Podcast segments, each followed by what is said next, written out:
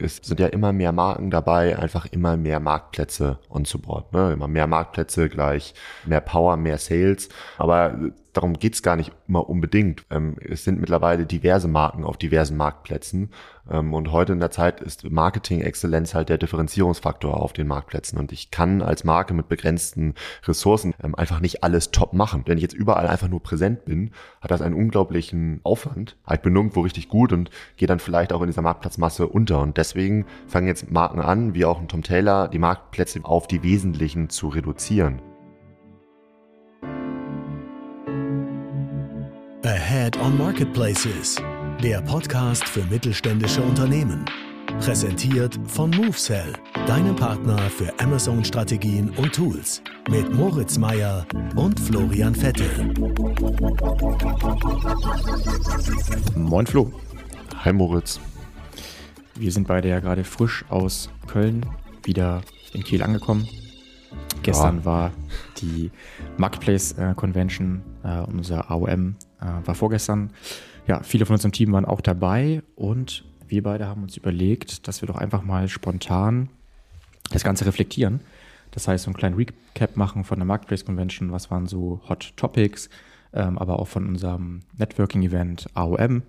Und ähm, wie kamen wir da drauf? Wir waren ja neulich mit Philipp Westermeier beide in, in Salzburg und äh, du kannst dir mal kurz erzählen, wie er uns auf die Idee gebracht hat. Er hat ja da irgendwie von äh, Reaction Podcast gesprochen. Ja, genau. Ähm, also erstmal, glaube ich, sind wir so mehr oder weniger ähm, frisch zurück. Also ich spüre auf jeden Fall noch die, die zwei Tage. Ich bin nämlich gestern Abend mit der Bahn angekommen. Ähm, die hat es einem auch wieder nicht leicht gemacht. Aber gut, jetzt sind wir hier und haben auch einen, einen strammen Tag vor uns. Ähm, klar, also ähm, als wir da mit Philipp in, Salz, in Salzburg saßen, ging es natürlich um das Thema ähm, Podcast, weil wenn sich da jemand richtig, richtig auskennt, dann, dann halt er. Und ähm, mittlerweile gibt es insbesondere in den USA, aber es kennen auch viele von, von YouTube halt, ähm, so viele, viele, viele Podcasts oder Videos eben einfach, wo man auf etwas anderes reagiert. Und ähm, auch OMR hat da schon lange, sagte er ja auch, ähm, im, im Kopf, dass die eigentlich mal ähm, so die Top-Aussagen oder so der Woche irgendwie aus bestimmten Marketingbereichen mal, mal sammeln wollen. Ähm, und äh, ja, da haben wir uns ein bisschen von ähm, inspirieren lassen. Ähm, und dementsprechend ist es jetzt unsere erste, erste Reaction-Folge und ähm, mal schauen, wie das wird. Ja, er meint, das wird ein Megatrend hier auch. Ja, hm. in Deutschland, ja. Also ich habe das noch nie gesehen oder nie gehört. Ähm, klar, bei Videos, bei YouTube kennt man das, aber bei Podcasts finde ich nicht. Wir werden uns auch mal Podcasts vornehmen, haben wir beide ja gesagt. Äh, heute quasi äh, Recap Reaction ähm, ja, auf das Event. Ähm, okay, vielleicht nochmal für alle, die nicht da waren oder äh, die auch noch nicht bei uns auf dem AOM waren und die Marketplace Convention ähm, nicht kennen.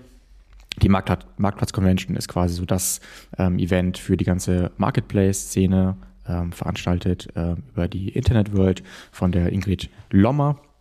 Und wir haben an dem ähm, ersten Tag am Abend unser AOM, unser Networking-Event gemacht und da wieder 100 Brands exklusiv eingeladen, Markenhersteller, D2C-Brands, ähm, Entscheider, die sich wirklich auskennen und haben die zusammengebracht mit den relevantesten Marktplätzen ähm, wie Otto, wie Amazon, wie Kaufland, wie Konrad.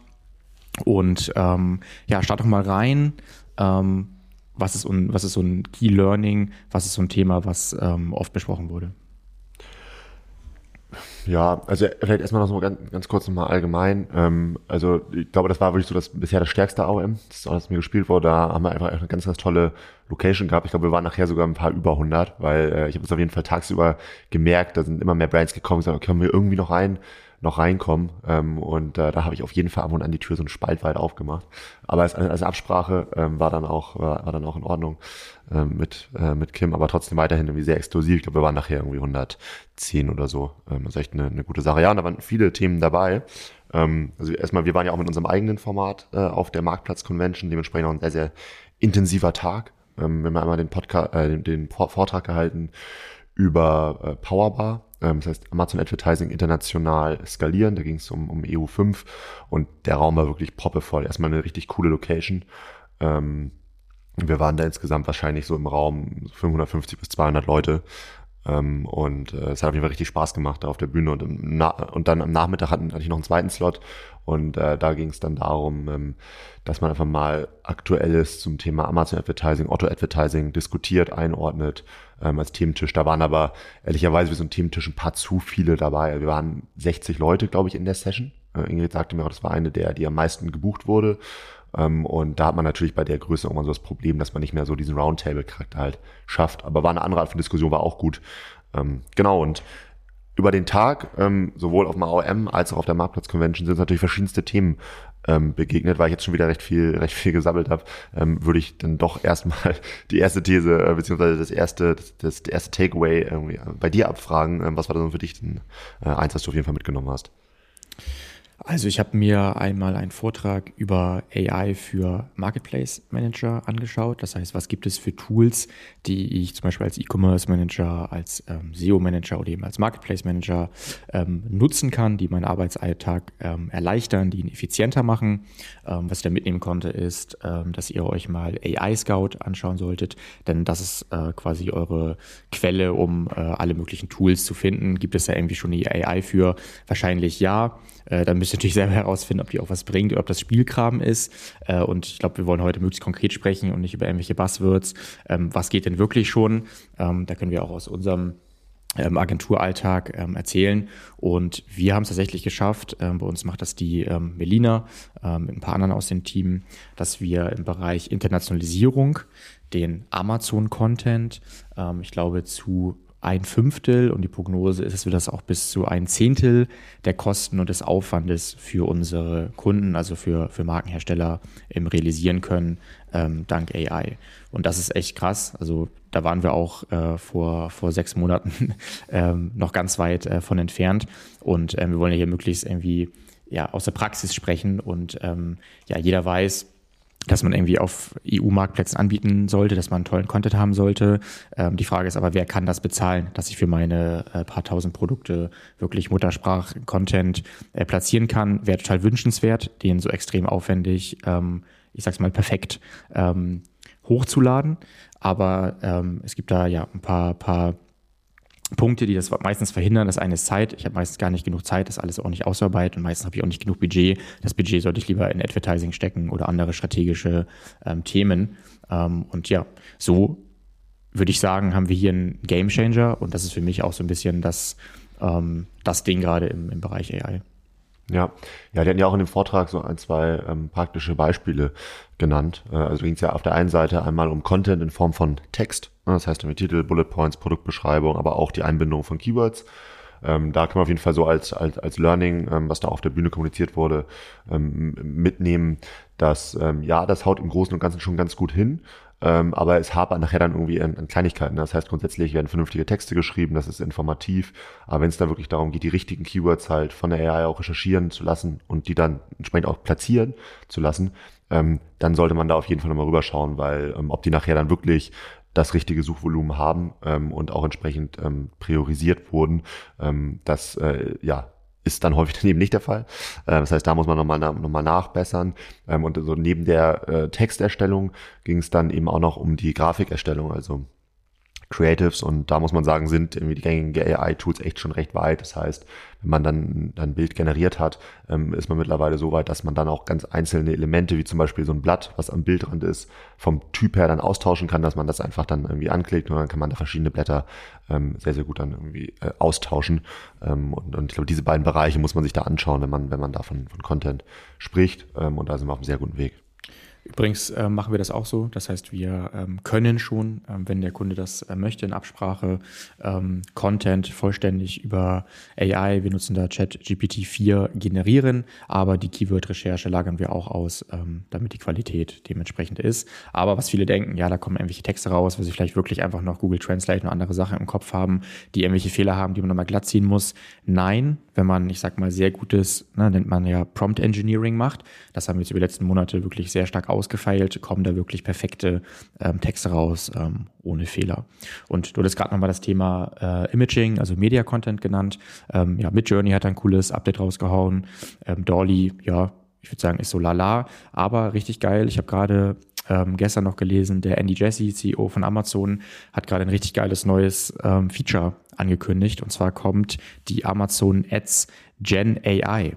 Und bei dem Ding lädt man einfach nur ein Produktfoto hoch. Jetzt zum Beispiel ein, äh, ich glaube, das war witzigerweise ein Toaster. Und manche, die uns schon länger verfolgen, äh, wissen, dass wir oder ich seit Jahren eigentlich immer gerne den Toaster als Beispiel nehmen, auch für den, für den Bereich ähm, ja, SEO äh, auf Amazon. So, und er hat da mal so ein kleines Video hochgeladen, ähm, wo einfach ein freigestelltes Foto von einem Toaster ähm, platziert hat und dazu eine kleine Beschreibung. Und dann klickst du auf den Knopf und dann generiert Amazon für dich ähm, passende Lifestyle-Bilder. Und das sah schon richtig nice aus. Das heißt, ähm, die schlafen da nicht. Ähm, das war klar, dass Amazon im Bereich ähm, SEO und Imaging selber Gas gibt. Klar, die Frage ist nachher, wie praktikabel ist das, wie gut ähm, sieht das aus. Ähm, aber ich glaube, das ist ähm, vielversprechend. Ja, auf jeden Fall. Apropos Toaster.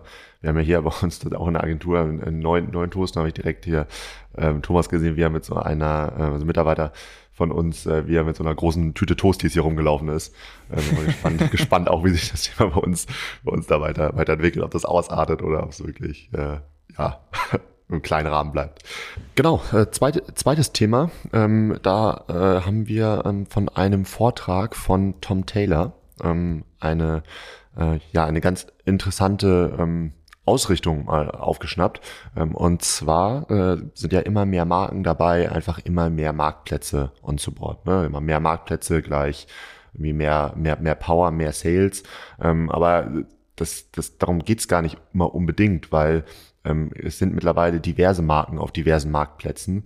Ähm, und heute in der Zeit ist Marketing-Exzellenz halt der Differenzierungsfaktor auf den Marktplätzen. Und ich kann als Marke mit begrenzten Ressourcen, darunter packe ich mal Budget, ähm, Kapazität, Know-how und so weiter ähm, im Team, ähm, einfach nicht alles top machen. Ne? Und wenn ich jetzt überall einfach nur präsent bin, hat das einen unglaublichen ähm, Aufwand, der, der damit ein, ein, einhergeht. Ich bin nirgendwo richtig gut und gehe dann vielleicht auch in dieser Marktplatzmasse unter. Und deswegen ähm, fangen jetzt Marken an, wie auch ein Tom Taylor, die Marktplätze wieder einzudampfen, beziehungsweise ähm, auf die wesentlichen zu, zu reduzieren. Ähm, und äh, das ist etwas, was, wovon ich auch persönlich überzeugt bin. Man sieht es immer mehr Marktplätze auf den Boden schießen, auch Bauhaus ähm, war jetzt zum Beispiel hier auf der Marktplatz Convention. Ähm, und stellen ihre Marktplatzlösungen vor. Da ist ja auch ein Miracle und so mittlerweile als, als Software stark platziert, setzt da gute Projekte um und jede große Handelsunternehmen denkt heute, ich muss Marktplatz sein. Ähm, unterschätzen, glaube ich, aber so ein bisschen den technologischen Aufwand, der nachher auch dahinter steckt.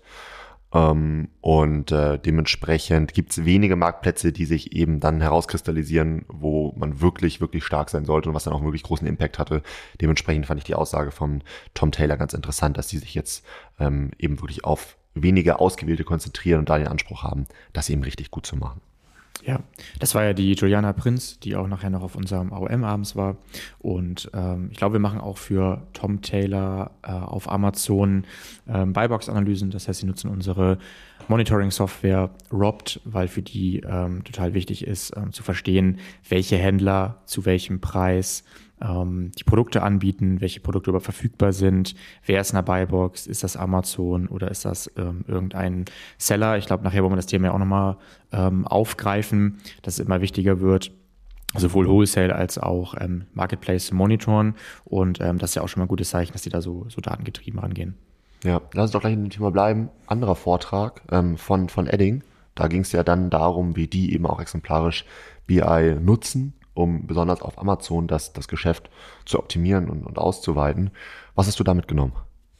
Ja, vielleicht erstmal, was heißt ähm, BI? So, also ähm, die Christina Schröder ähm, hat da für Edding ähm, so ein bisschen erzählt, wie die das machen, welche Nutzen sie haben, aber vielleicht erstmal ausgeholt, was bedeutet das was? Ich glaube, nicht jeder kann da was mit anfangen und auch die wenigsten haben schon eine richtige Amazon BI. Im Endeffekt geht es halt darum, dass du alle möglichen ähm, Datenquellen ähm, anbindest, alle möglichen Datenquellen ähm, kombinierst. Und ähm, ich glaube, das weiß ähm, jeder von euch, der zum Beispiel auch als Amazon Vendor oder Amazon Vendor und Seller tätig ist. Ich bekomme bei Amazon nicht auf Knopfdruck ein perfektes Reporting, wo meine Advertising KPIs drin sind, ähm, meine Retail Analytics KPIs, wie zum Beispiel Shipped ähm, Revenue oder auch noch meine DSP KPIs. Und das macht es natürlich besonders schwer, dass man sich das alles manuell zusammensuchen muss, dass man nicht weiß, ob das richtig ist, dass man keine Historie hat hat.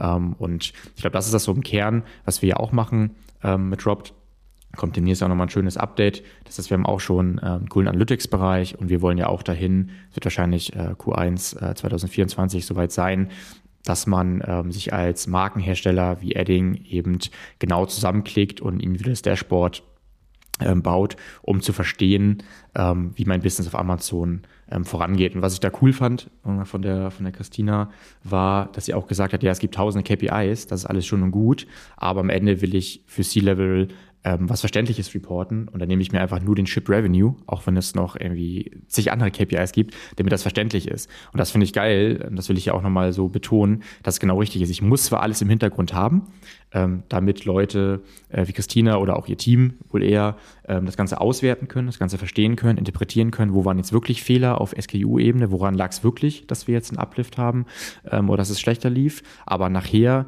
muss ich das Ganze ähm, vereinfachen. Und deshalb ist halt auch so ein C-Level-Dashboard total hilfreich. Absolut. Und ich fand es auch interessant, dass sie sagt, okay, wir haben unterm Strich jetzt fünf Dashboards uns zusammengebaut. Ähm, und das ist auch das, woran wir jetzt hart arbeiten, eben genau das, die Essenz dann im Rahmen von, von eben auch Dashboards bereitzustellen, die man da äh, braucht und äh, dass man sich eben nicht alles äh, anschauen muss. Und was ich auch entspannt fand, sie hat so zwei exemplarische Use Cases, ähm, was nachher auch mit den Daten passiert, ähm, mal, mal gesondert vorgestellt. Ähm, und da ging es eben einmal um die Optimierung von bestehenden Artikeln. Das heißt, im Hinblick auf irgendwie Verpackungen mit mehr Einheiten, Bundles und Co., weil man das eben ganz klein in den Daten sehen konnte. Ähm, und aber auch teilweise die Entwicklung von gänzlich neuen Produkten ähm, weil da einfach eine Nachfrage klar sichtbar war, die das immer nicht angeboten haben. Das heißt, es geht gar nicht immer nur darum, die bestehende Verkäuferperformance zu monitoren, zu optimieren, sondern teilweise auch ähm, einfach für, für die Marke neue Produkte, die vielleicht nicht nur irgendwie für Marktplätze wie Amazon funktionieren, zu entwickeln, sondern allgemein halt nachgefragt werden. Ne? Und da hat man natürlich, wenn man daher der Daten ist, immer auf so einem repräsentativen Marktplatz wie Amazon, ein ganzes Stück weit auch Marktforschung, was man damit halt abdecken kann. Ja, oder auch Maßnahmen, ähm, reflektieren und rechtfertigen. Ganz ja. simpel auch vielleicht auch schon, okay, was hat es gebracht, dass wir jetzt hier eine Agentur für 10.000 Euro pro Monat ähm, über sechs Monate hatten? Was hat es gebracht, dass wir jetzt äh, zu Black Friday Coupons für unsere Topseller ähm, geschaltet haben? So, und äh, genau dafür brauchst du eben BI, um dann eben für ähm, genau eine konkrete Fragestelle, dich immer tiefer reinzuklicken, ähm, das, das zu verstehen und das Ganze auch als Reporting direkt ähm, zu generieren. Absolut. Alright, dann würde ich sagen, gehen wir in den nächsten Bereich. Ähm, Marke Mausito ähm, oder Unternehmen Mausito. Was machen die genau, be bevor ich da jetzt gleich mal ein bisschen tiefer reingehe? Ja, also ich kannte die vorher auch nicht, muss ich auch fairerweise zu sagen. Ich meine, dass die im Bereich äh, Sonnenbrillen und dann speziell ähm, für Kinder und Babys ähm, unterwegs sind. Ähm, ehrlich gesagt wusste ich auch gar nicht, dass das so ein äh, Nische ist vielleicht falsch. Klar tragen äh, auch Kinder Sonnenbrillen, aber dass es sozusagen extra Brands dafür gibt. Also, also ähm, Babys mit Sonnenbrillen sehe ich total. Ja. Habe hab ich jetzt noch nicht, mir nicht häufig begegnet, aber bin ich sehr offen für. So mit so einer Fliegerbrille oder so einer ganz schnellen, das glaube ich, kann, kann ja. ganz lustig sein, glaube ich. Ja, man kennt das eher so von Memes, ne? Ja, ja. aber ja. Naja, und ähm, es geht ja aber um das Thema Internationalisierung, ähm, US-Eintritt und ähm, erzähl doch mal, was du da mitnehmen konntest. Ja, genau. Also ich glaube erstmal so grundsätzlich ist das in den USA sind, glaube ich, Kindersonnenbrillen und Babysonnenbrillen auch Gesundheitsprodukte. Das heißt, da geht es wirklich ähm, weniger jetzt um Style, sondern eher wirklich um, darum, einfach ähm, um, um die Augen zu schützen. Ähm, und ja, äh, Unternehmen ähm, was in die USA gegangen ist. Ne? Wir wissen, glaube ich, alle, wie riesig dieser Amazon-US-Markt ist.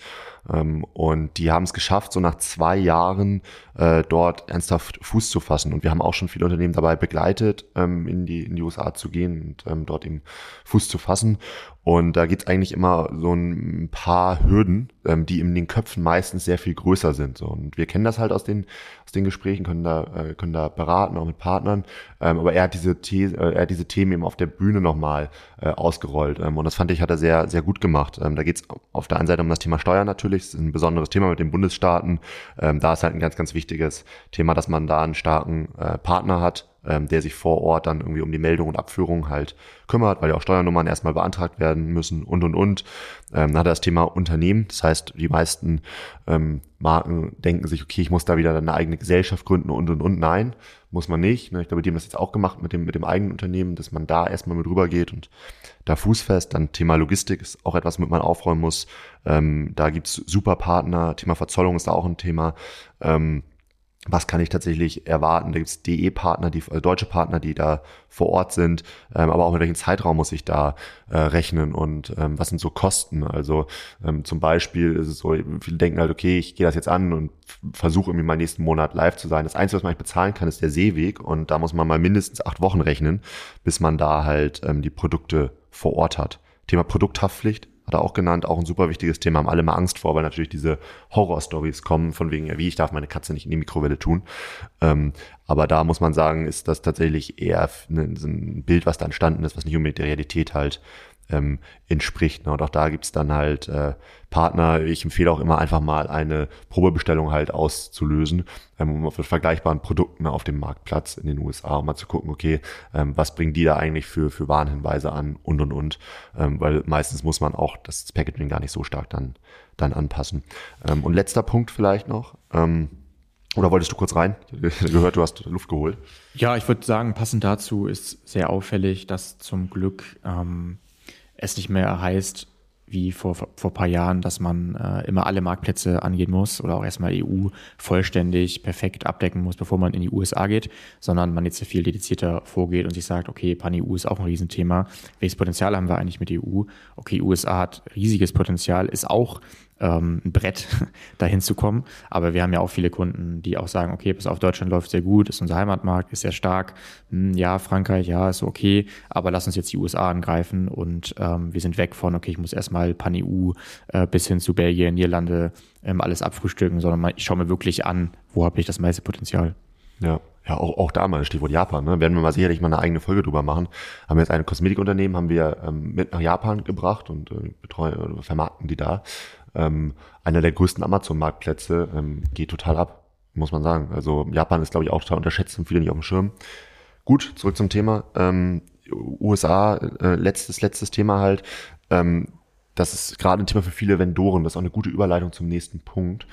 Ähm, die Expansion mittels dem von dem Vendor-Account ist gar nicht so einfach. Ähm, und äh, da werden vielen Vendoren eben auch dann, äh, wenn sie versuchen, auf Amazon zuzugehen, lass uns das zusammen als Vendor zu machen, eben Grenzen aufgezeigt. Ähm, und dementsprechend müssen ganz viele Vendoren eben jetzt auch Seller-Accounts haben oder, äh, ne, oder mussten die in der Vergangenheit eben erstellen, ähm, damit man dann über den Seller-Account das Amazon Global Team anschreiben kann ähm, und die einem dann bei der Übertragung des Seller-Accounts in die USA helfen. Das heißt, da klickt man nicht einfach nur wie beim anderen EU-Marktplatz ähm, ein Feld an in der Seller Central, sondern muss man über so ein Amazon-Team halt gehen und dann kriegt man den Account da eben rüber, rübergezogen. Ähm, Genau, und das ist, glaube ich, ein gutes Thema. Ähm, so das Thema Marketplace Seller, und das betrifft ja nicht nur Amazon, sondern auch andere Marktplätze, wird immer wichtiger für Hersteller. Das hat man ganz häufig auf der Konferenz gehört. Ähm, was hast du denn dazu ja. im Kopf?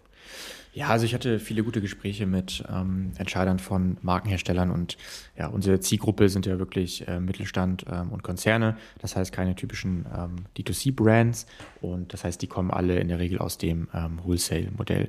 Und ähm, was ich hier nochmal mitnehmen konnte, ist äh, wirklich eigentlich in allen Gesprächen, egal welche Kategorie, ob das irgendwie äh, Dachboxen sind, ob das FMCG ist, jeder, jede Brand die ernsthaft auf Amazon verkauft, also jeder ernstzunehmende Hersteller, hat schon einen Seller-Account und verkauft auch auf dem Seller-Account schon und ist sich auch schon bewusst, was es für Vor- und Nachteile hat. Und das ist hier mir nochmal wichtig, deshalb auch neulich der Podcast ja auch mit Martin Heubel, dass wir da nicht irgendwie so ein Bullshit-Bingo machen, was ist jetzt besser, sondern du brauchst äh, früher oder später beides.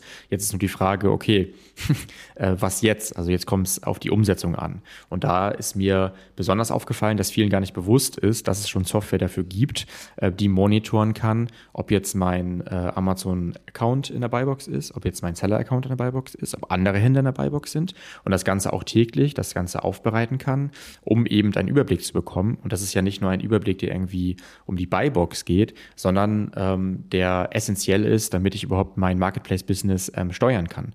Weil es gibt natürlich ganz, ganz viele ähm, Vor- und Nachteile. Ähm, ich möchte gewisse Produkte möglichst weiter über Vendor verkaufen, weil die bezüglich Logistikkosten gar nicht hinkommen im äh, Sellerbereich. Wenn das zum Beispiel nur irgendwie äh, drei bis zehn Euro kostet, das ähm, Produkt. Manche Produkte kann ich gar nicht mehr im Vendor verkaufen, weil die äh, crapped out sind. Äh, die muss ich im Seller verkaufen. Was machen meine anderen Händler? Und dafür brauchst du eben Monitoring-Software. Und die gibt es ja. Und da wurden alle ganz hellhörig. Ach so, okay, das kann ich schon machen. Und dann kam auch irgendwann die Frage, okay, ähm, Amazon, gut, das könnt ihr. Ähm, was ist denn mit Otto? Da habe ich das gleiche Problem. Das wolltest du ja auch gerade, glaube ich, ansprechen wir kommen irgendwie Wholesale gar nicht mehr so richtig voran, wir müssen jetzt auch Seller machen, trotzdem brauche ich einen Überblick, ich möchte verstehen, ähm, was wird wie ähm, angeboten. Ja, ja, absolut. Ähm, vielleicht irgendwie so ein, ein Thema auch noch, warum man sich damit früher oder später zwangsweise beschäftigen muss, ist das Thema auch Internationalisierung. Also, ähm, wie gesagt, wenn ich jetzt als Marke, äh, als Vendor da unterwegs bin, komme ich teilweise gar nicht in andere Länder, weil Amazon sagt, nö, einen Vendor-Code gibt's hier nicht. Ähm, und dann muss man das als Seller machen. Oder auch auf Otto ist ein Riesenthema ähm, immer mehr Vendoren, egal wie groß die Marke ist, das ist irre. Da sind teilweise wirklich so potenziell acht, neunstellige Umsätze ähm, möglich.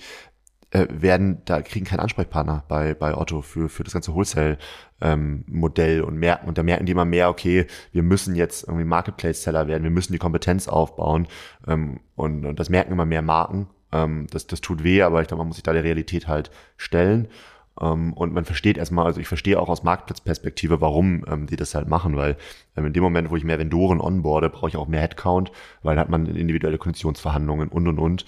Ähm, und im Seller-Modell, Marktplace-Seller-Modell ist alles halt total standardisiert und ich kann viel schneller und effektiver ähm, halt wachsen. Ja, und abends auf unserem äh, AOM ähm, fand ich das total cool. Ich hatte ein Gespräch mit einem Hersteller und der meint dann zu mir, ja gut, klar, wir haben einen Seller-Account, ähm, der ist noch nicht so wichtig. Amazon ist für uns höchst profitabel im Wholesale, das heißt im Vendor-Bereich. Ne? Macht uns Spaß, ähm, wir haben äh, gar keine Probleme. Ja, Jahresverhandlungen sind irgendwie tough, ähm, aber wir sind da super profitabel. Es gibt gerade keinen Grund, dass wir ernsthaft ähm, shiften. So, dann, ähm, ja, wie das, wie es so war, wir hatten, glaube ich, beide sehr viele Gespräche. Ich glaube, so viele Gespräche, dass wir beide es nicht mehr geschafft haben, äh, ein, zwei unserer Teammitglieder ähm, innerhalb von fünf Stunden überhaupt Hallo zu sagen, weil wir direkt so eingespannt waren. Wir kamen ja direkt von der äh, Marktplatz-Convention, kurz ins Hotel, anderes Hemd angezogen, äh, dann zum äh, AOM. Ähm, so, dann habe ich das nächste Gespräch geführt ähm, und da hieß es, ja, das ist für uns überhaupt nicht mehr profitabel. Ne? So, wir werden das komplett äh, runterfahren. Wir müssen andere Lösungen finden. Wir müssen ähm, D2C ähm, anbinden. So, und dann gehe ich weiter, habe wieder ein Gespräch mit einem anderen Markenhersteller und der sagt mir, ach so, Jahresverhandlungen, nö, ich hoffe eher, dass ich Geld wieder kriege. Ähm, das läuft total easy. Und ne, das ist, finde ich, immer so wichtig. Ähm, so klar, es geht in eine Richtung. So, die Richtung ist relativ straight, dass ich halt die 2C mich auch nicht aufstellen äh, muss ähm, die nächsten Jahre. Aber es ist noch komplett ähm, unterschiedlich und alle sind noch komplett, ähm, ja, ich sag mal, ein bisschen ambivalent äh, aufgestellt. Also ich sag mal, steile These ähm, in drei Jahren ist das Vendor-Modell auf Marktplätzen wie Otto einfach ähm, Quatsch. Es wird ganz normal sein für jeden Hersteller, dass die da im Seller-Modell sind, was der Marktplatz treibt. Ähm, und auch auf Amazon wird, wird die ähm, notwendige Umsatzgrenze, die man erreichen muss, um da eben dedizierten Ansprechpartner zu bekommen, immer weiter steigen.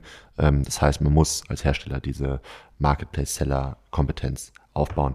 Ähm, ein anderes äh, Thema, was mir immer wieder begegnet ist auf dem AOM, ähm, ist so dieses Buzzword Retail Media. Alle haben das im Kopf, jeder Marktplatz will es irgendwie anbieten. Wir haben da ganz, ganz tolle Lösungen.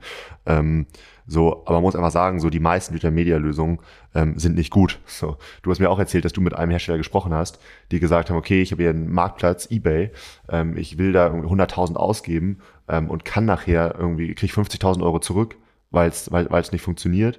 Ähm, und äh, immer mehr äh, fragen uns natürlich auch, und das ist ja auch gut und richtig, ähm, Leute, wie ist es auf Otto, was, was, was kann man tun, was kann man machen? Ähm, wir wollen.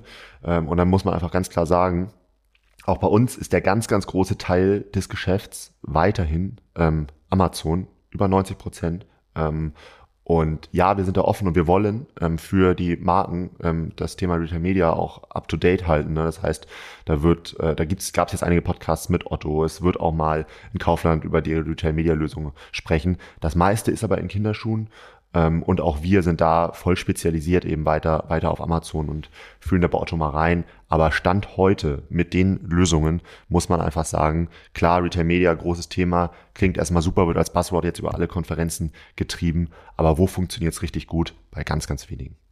Ja, ich habe es auch mal versucht, so quantitativ einordnen zu lassen. So und dann ähm, hat eigentlich jeder Hersteller zu mir gesagt, die da auch schon recht weit sind, ne, die entweder mit uns arbeiten oder selber noch ähm, bei Otto das machen, weil es ja auch einfach nicht so viel ähm, Optionen gibt. Ähm, wird sich ja stark ändern, wollen wir jetzt heute nicht drauf eingehen, hört unseren anderen Podcast, da teilen wir die Roadmap, was alles so passiert bei, bei Otto und das ist wirklich krass. Noch ist es aber relativ simpel und die machen da auch alle schon ihre Analysen und Prognosen. Das ist übrigens auch so ein bisschen der Kernwert von AOM, wenn ihr auch mal dabei seid, dass ihr da einfach mit, mit anderen sprechen könnt, äh, wie sie sozusagen so ein bisschen auf die, auf die Branche, auf die Trends gucken und die sagen mir alle, naja, gut, klar machen wir irgendwie Otto, klar machen wir irgendwie ein bisschen Kaufland-Ads, klar machen wir ähm, Ebay-Ads. Und dann frage ich aber nach dem Share sozusagen im Vergleich zu Amazon. Und dann sagt mir ähm, eigentlich jeder, okay, ja, na gut, maximal 5%, vielleicht 10% ähm, ist nicht Amazon, sondern zum Beispiel ähm, Otto. Gut, das ist auch nicht wenig ähm, Geld, das ist für einen großen Hersteller auch ein wesentlicher Teil, aber das passt eigentlich ganz dazu. Es ist auch noch viel Buzzwords, weil der Kern wird Amazon bleiben. Ähm, gerade wenn ich dann noch weitergehe, Amazon zieht extrem an, was DSP, also das äh, Programmatic Advertising angeht wo ich beispielsweise schon super easy Warenkorbabbrecher targetieren kann. Da komme ich mit der Advertising-Konsole gar nicht ran. Ähm, das heißt, ich habe so viele Möglichkeiten bei Amazon noch äh, profitabler zu werden, meine Market Shares auszuweiten. Ähm, ja, und das wird die nächsten Jahre auch sich nicht ändern. Absolut. Alright, ja. Also ähm, kannst ja nochmal sagen, ob du noch was im Kopf hast. Ähm, aber ich äh, habe das Gefühl, ähm, wir haben jetzt eigentlich eine, ein, ein ganz gutes Wrap-up von den Takeaways gemacht. Ja, ähm, ich habe eigentlich nur noch den typischen Tipp am Ende unser ah, Content. Ja, cool. War wieder fleißig. Ich glaube, den kriegen wir auch ungefähr genau 30 Minuten voll. Und zwar findet ihr auf unserem Blog movesell.de slash blog einen neuen Artikel, der heißt So gelingt die zielgenaue Budgetplanung im Amazon Advertising. Ja, das Thema Advertising fiel ja auch heute oft. Du hast ähm, über Advertising auf der Marktplatz Convention einen coolen Vortrag gehalten und hier könnt ihr nochmal tiefer eintauchen, wie die Budgetplanung funktioniert. Ich glaube, ähm, für jeden ähm, echt wichtiges Thema. Alright, perfekt. Dann äh, habt eine gute Woche. Ähm, bis nächste Woche. Ähm, ciao, ciao. Bis dann, ciao.